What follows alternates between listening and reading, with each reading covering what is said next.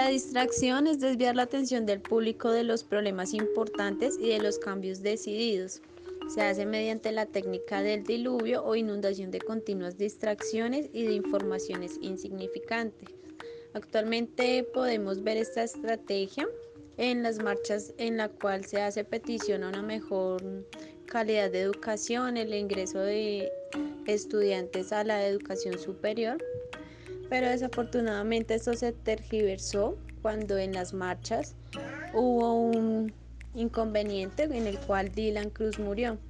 Todos los medios de comunicación intentaron tapar la marcha que era por lo cual se estaba haciendo las peticiones y empezaron a tapar todo como actos de vandalismo.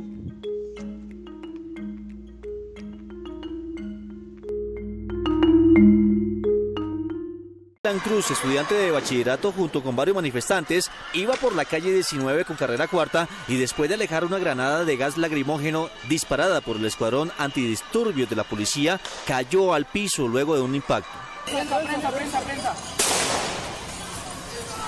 Mientras que varias personas grababan con su celular, los miembros del SMAT se alejaron de la escena e hicieron un grupo para ver desde lejos el joven herido en el piso. Eh, la policía le, disparó a menos de 100 metros. El, policía que disparó estaba aquí en todo el semáforo. Eh.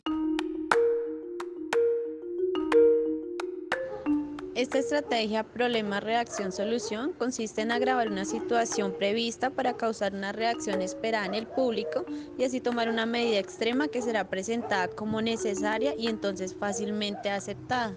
Un ejemplo de ello son los tratados de libre comercio una oportunidad para la economía del país. Sin embargo, estos tratados se hacen con países que son importadores, que son productores y afectan las compras de los mercados nacionales.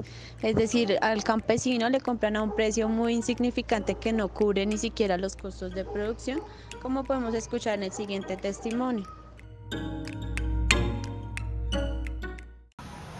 Como güeyes y viejos y tener que protestar ante un gobierno oligarca, un, gobierno atarbán que aprovecha la debilidad de las capacidades de fuerzas porque no tenemos armas en la pisoteando el gobierno, abusando.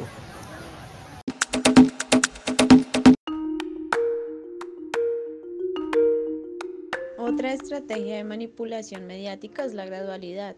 Para hacer que se adopte una medida inaceptable basta aplicarla gradualmente, a cuentagotas y por espacios de tiempo consecutivos. El impuesto de las transacciones bancarias, conocido hoy como el 4 por mil, nació hace 21 años como el 2 por mil, para hacerle frente a una crisis bancaria que pasaba al país. Luego pasó al 3 por mil y ahora, según la última reforma tributaria, se encuentra de manera indefinida a una tarifa del 4 por mil. Temporal que se creó en 1998 para salvar la banca hoy está enquistado en el régimen tributario colombiano a tal nivel que es imposible de suprimir, aunque ese haya sido la promesa de tres presidentes.